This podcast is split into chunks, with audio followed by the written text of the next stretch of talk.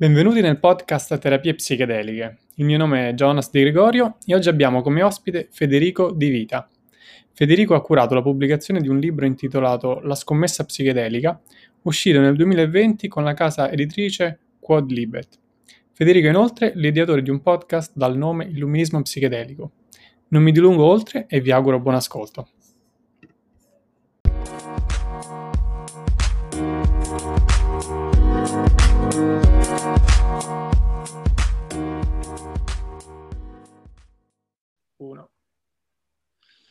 Ciao Federico, buongiorno, come stai? Bene, bene tu? Molto bene, grazie. Grazie per aver accettato l'invito a registrare questo episodio del podcast Terapie Psichedeliche e voglio chiederti prima di tutto di presentarti, raccontarci qual è un po' la tua storia e, e introdurci il libro che avete pubblicato.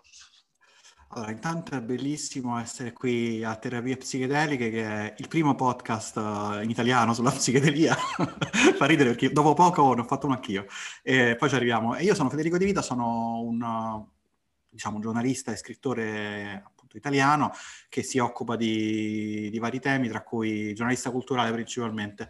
Quindi scrivo di libri, e scrivo anche libri, e scrivo di gastronomia, e poi mi occupo, mi interesso diciamo, del tema psichedelico da diversi anni e, e diciamo, se, se, sono qui stasera è perché ho curato da poco un libro che si chiama La scommessa psichedelica, un libro che, in cui ci sono 14 autori oltre a me, in cui appunto tutti insieme cerchiamo un po' di mostrare come eh, il potenziale di queste sostanze può influire sulla nostra società da tanti punti di vista, perché molti libri che sono usciti in questo che è stato definito il rinascimento psichedelico, poi più o meno correttamente insomma, possiamo essere più o meno d'accordo di questa definizione, comunque spesso parlano di cosa sono queste sostanze, noi invece volevamo fare un attimo un passo avanti nella discussione e far vedere, al di là delle loro proprietà terapeutiche che sono notevolissime, che possono fare anche molte altre cose, cioè possono essere molto importanti dal punto di vista della ricerca anche spirituale, oppure che possono essere moti- fonte di ispirazione nell'arte, eh, sia nella musica come, come nella letteratura, eh, o, o, anche i risvolti politici che hanno, eh, eccetera, eccetera. Cioè, insomma, investono nella nostra società da tanti punti di vista. Noi volevamo parlare anche di questi altri aspetti che magari sono spesso forse magari spesso se ne parla un po' meno, diciamo, si, ci si concentra di più sugli aspetti uh, poten- dei potenziali terapeuti. Ecco, l- l'obiettivo, diciamo, del libro era questo, è uscito da due mesi e mezzo per Quadribet, un editore italiano mh, diciamo, molto elegante che di solito si occupa di testi eh, che hanno un taglio molto accademico, però fanno anche testi letterari, eh, anche testi umoristici, insomma fanno anche molta, molta, letteratura e molta saggistica di alto livello, quindi anche la scelta, la scelta dell'editore è, è, è, diciamo, come dire, è anche la scelta dell'editore nostra, cioè reciproca, però dal nostro punto di vista mandarlo a un editore così voleva anche significare uscire un po' da quelli che sono i circuiti controculturali che sono stati importantissimi nei decenni passati, però eh, è un po' arrivato il momento di dire che appunto essendo, essendo questo un discorso culturale molto ampio, insomma, può anche uscire da, dai circuiti controculturali e può essere presentato come discorso culturale to cure, questa era un po' l'idea. Ottimo, grazie per l'introduzione. Sono curioso di chiederti gli autori che hanno partecipato a questo libro, come li hai conosciuti, come li hai contattati, come ci sei arrivato, come è nato il progetto, insomma.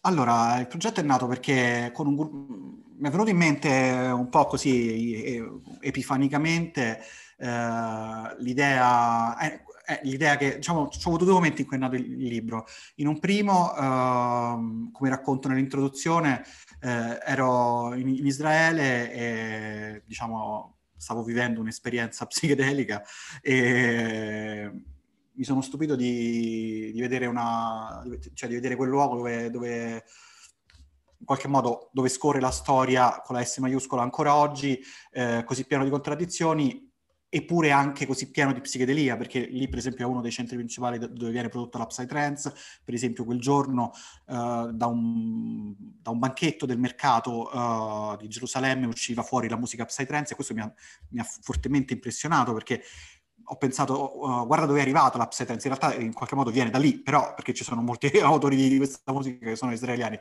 però insomma mi ha colpito perché Israele, eh, Gerusalemme è una città che ha boh, 3500 anni, eppure da lì proveniva una, la musica più attuale che viene prodotta forse al mondo in questo momento. Quindi ho pensato, la psichedelia sta dando in qualche modo forma al mondo ancora oggi, eh, quindi forse è, conviene interrogarsi su quello che sta succedendo.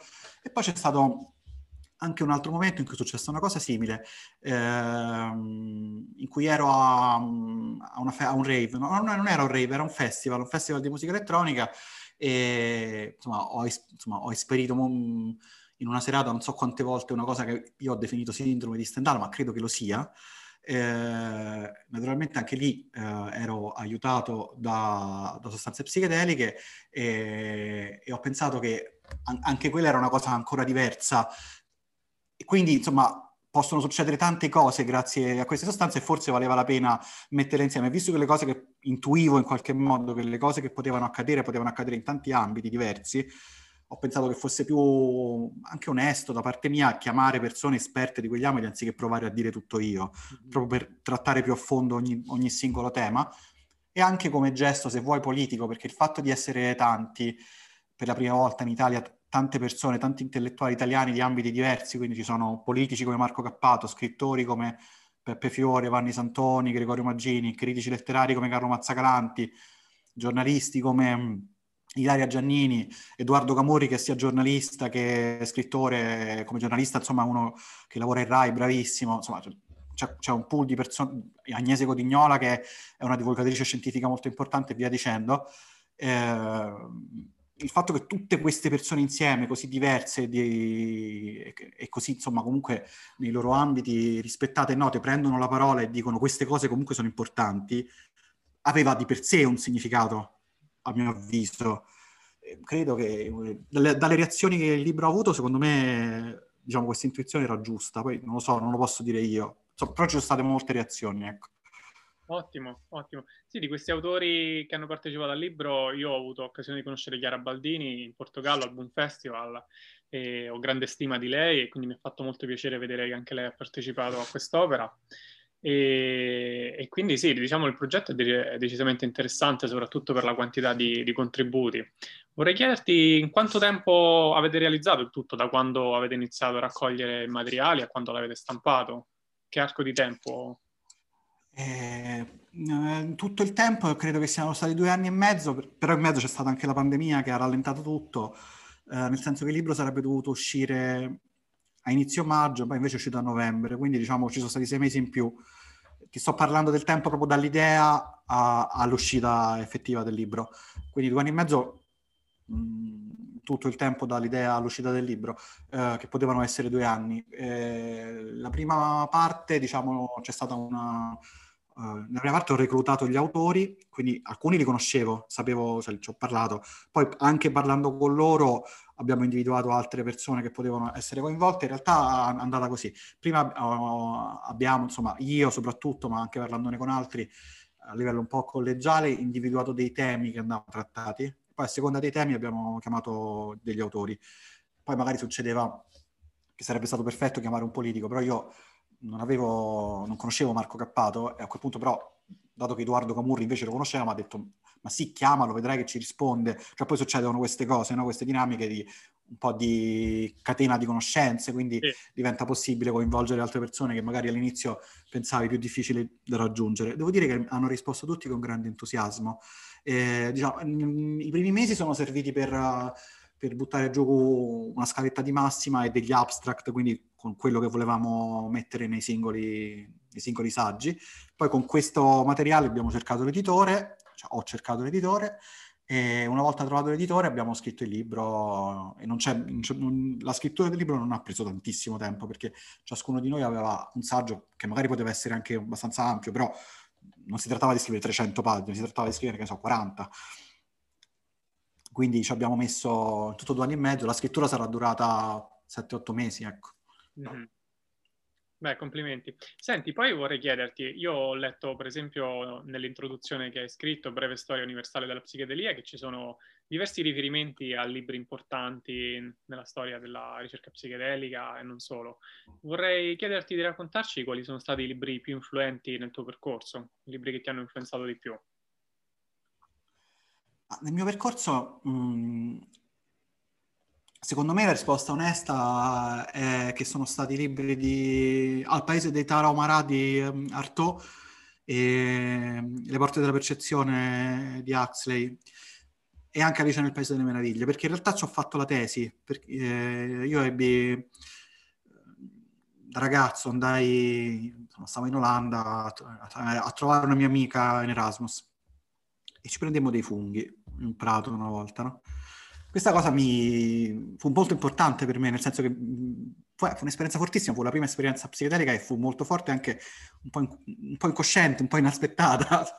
e, e, quindi decisi di fare la, la, tesi della laurea triennale sul motivo della visione in letteratura. Quindi mi cominciai a cercare questi testi, a studiare queste cose e, e ebbero una grande impressione per me, ma anche rileggendolo poi negli anni, le intuizioni che ci sono nelle porte della percezione sono, sono fondamentali. Poi è anche vero che sono state, come si dice, eh, essendo comunque gli psichedelici mh, soggetti a uh, come dire, influenzare eh, l'ascoltatore, quindi cioè, è, è, molto importante questo aspetto. Probabilmente Axel con la sua visione ha influenzato tutti i viaggi di quelli che sono venuti dopo di lui, perché lui ha dato una lettura bellissima all'inizio. Nel mio caso sicuramente è successo, c'è stato un testo molto importante. Poi testi più recenti che mi sono piaciuti molto, che no, sono stati importanti per me, sono, potrei dirti sicuramente, ehm, Il mio bambino difficile di Hoffman. A me è piaciuto molto anche il libro di Pollan, che ho, ho, visto che qualcuno critica, però devo dire che dal punto di vista della divulgazione è una notizia incredibile che Pollan si sia messo a fare un libro del genere su, su questo tema, vuol dire che davvero i tempi stanno cambiando.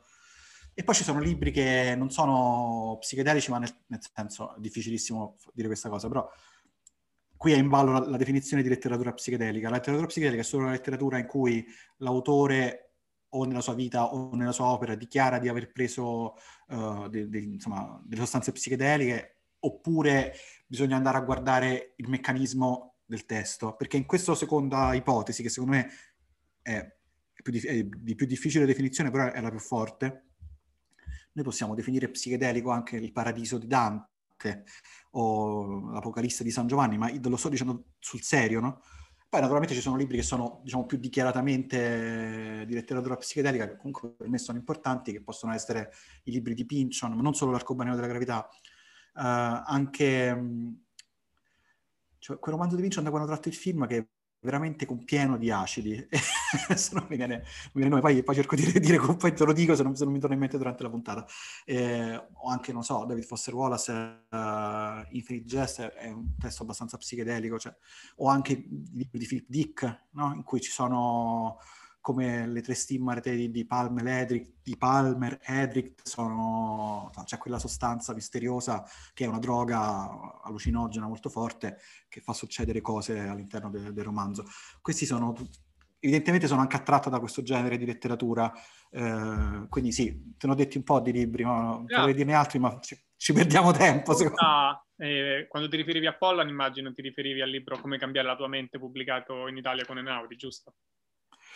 Sì, in Italia è uscito con Adelphi e mi, mi riferivo a quello nel senso che eh, mi riferivo a quello nel senso che il fatto che una superstar del giornalismo mondiale come Pollan si mette a scrivere un libro di, sulla psichedelia eh, e il libro diventa un bestseller negli Stati Uniti e comunque in Italia esce con un editore tipo Adelphi, ma in tutti i paesi con editori analoghi è uscito, è importante, cioè nel senso qualche anno fa queste cose non sarebbero potute accadere.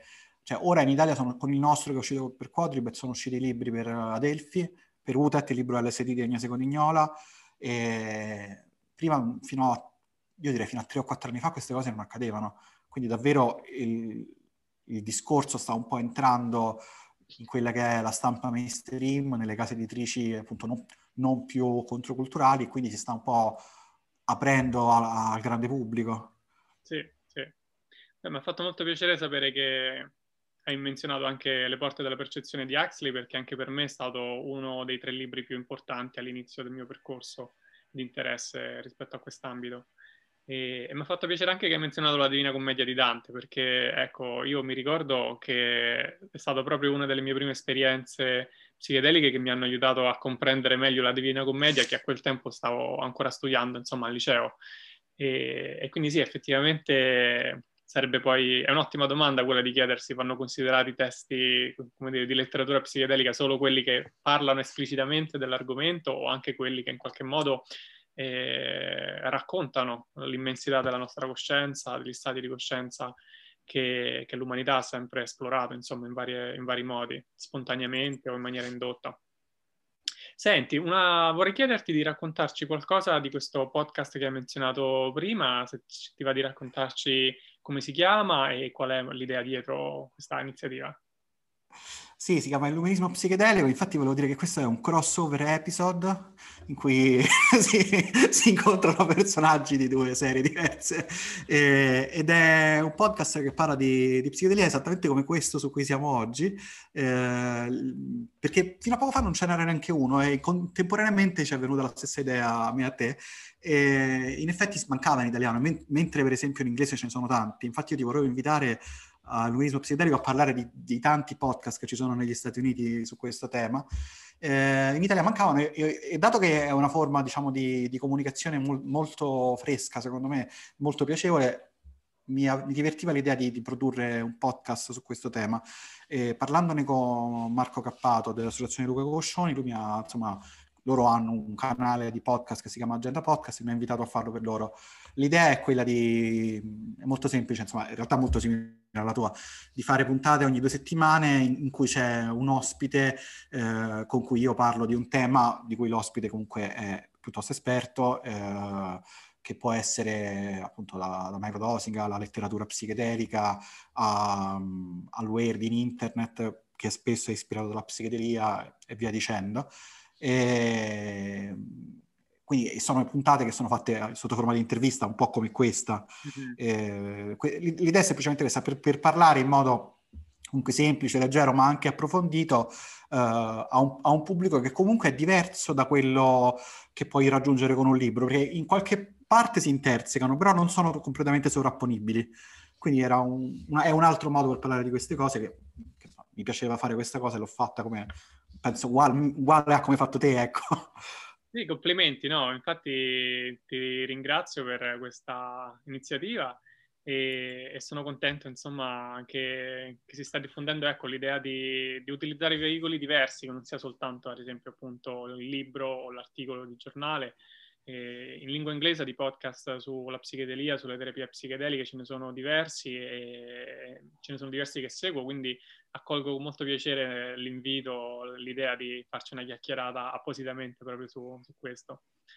E, ehm, sì, guarda, vorrei chiederti nei minuti che ci rimangono se ci vuoi dire un po' qual è la tua impressione rispetto, diciamo, all'evoluzione di questo mondo a livello internazionale e, e poi in Italia, insomma, qual è la tua prospettiva? Tu dove abiti, tra l'altro? Io abito a Firenze. A Firenze. Eh, la, mia, la, mia, prospettiva è, a volte sono, sono spaventato dai cambiamenti perché penso che possano succedere cose difficili da, da controllare politicamente. Cioè, uno dei rischi che vedo mh, nella continua crescita di attenzione in questo ambito uh, è, per esempio, abbiamo visto negli Stati Uniti c'è stata questa presa della Bastiglia uh, pochi giorni fa, no? La Bastiglia, chiaramente parlo del, del Campidoglio di Washington, in cui il, il, capo rivolta era uno sciamano finto, però era uno che davvero faceva le sedute con l'ayahuasca. Quindi praticamente eh, la destra di Quanon ha delle, come dire, una certa frequentazione un, un po' delirante con la psichedelia, perché ne, in effetti non è che la psichedelia intrinsecamente sia, uh, come qualcuno vorrebbe pretendere, sia progressista, assolutamente no. Eh, e se ed alcuni temi vengono, eh, emergono diciamo, nel dibattito pubblico in questo modo, poi potrebbe essere difficile gestirli, a mio avviso. Un'altra cosa ancora che è rischiosa è, io non penso che ci sarà un tipo di repressione come quella che c'è stata negli anni 60, Mm, però penso che i rischi sono altri, per esempio i rischi sono che le, che le casse farmaceutiche in qualche modo provino a fagocitare il potenziale di queste sostanze per in qualche modo assoggettarlo completamente al capitale, oltretutto indebolendo le sostanze. In uno dei saggi che c'è nella scommessa psichedelica, Agnese Cotignola racconta proprio questa cosa. Eh, negli Stati Uniti è stato approvato un farmaco, la esketamina, eh, sparvato, che appunto è un farmaco basato sulla ketamina, ma visto che la ketamina è fuori diritti, come la maggior parte delle sostanze psichedeliche, alcune sono, vengono dalle piante, quindi eh, la cosa non è neanche da dire, ma anche quelle sintetizzate come le LSD sono troppo vecchie, o la stessa ketamina. Quindi loro per fare il farmaco che hanno fatto, che la ketamina ha un potenziale antidepressivo provato, tant'è che c'è il farmaco. Hanno preso questa molecola e l'hanno cambiata. L'hanno cambiata in realtà e l'hanno peggiorata, cioè è meno efficace ed è anche un po' più rischiosa, però così possono venderla perché l'hanno brevettata. E naturalmente cosa ha fatto la, la, in realtà il governo Trump, che c'era, che c'era fino a pochi giorni fa, ha approvato questo farmaco, invece avrebbe dovuto, credo, dire, se uno facesse le cose per bene avrebbe dovuto dire, ma che state facendo? Usate la, la molecola normale, che è meglio.